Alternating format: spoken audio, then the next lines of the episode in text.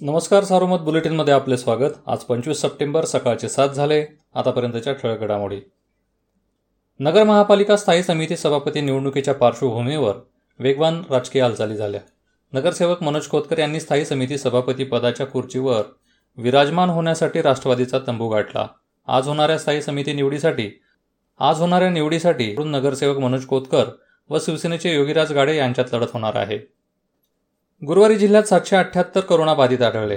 सध्या चार हजार चारशे पस्तीस सक्रिय रुग्णांवर उपचार सुरू आहेत.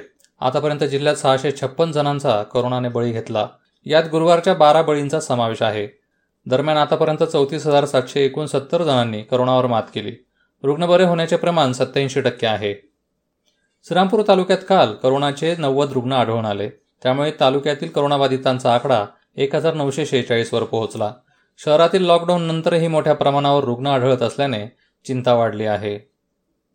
खंडणी देण्यास नकार दिल्याने गावठी कट्ट्यातून गोळ्या झाडून एकाला जीवे मारण्याचा प्रयत्न केल्याप्रकरणी जिल्हा न्यायालयाने योगेश बाळासाहेब कुसळकर यास पाच वर्ष सक्तमजुरीची शिक्षा ठोठावली आहे.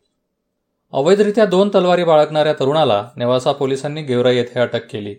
योगेश शिवाजी चावरे याचे तलवार व पिस्टलसह फोटो व्हायरल झाले होते. ही माहिती मिळताच पोलिसांनी छापा टाकून कारवाई केली. अकोले शहरातील प्रवरा नदीपात्रात असलेल्या केटीवेरजवळ पोहण्यासाठी गेलेल्या होमगार्डचा पाण्यात बुडून मृत्यू झाला. गुरुवारी सकाळी ही घटना घडली. संदेश राजेंद्र विटनोर असे या होमगार्डचे नाव असून ते राहुरी येथील रहिवासी आहेत. साईबाबा संस्थांच्या दोन्ही रुग्णालयातील कंत्राटी परिचारिका तसेच परिचारक यांनी लाक्षणिक कामबंद आंदोलन केले. कायम कर्मचाऱ्यांप्रमाणे वेतनश्रेणी आणि समान काम समान वेतन मिळावे यासाठी हे आंदोलन झाले. एकशे नव्वद कामगारांनी या आंदोलनात सहभाग नोंदवला.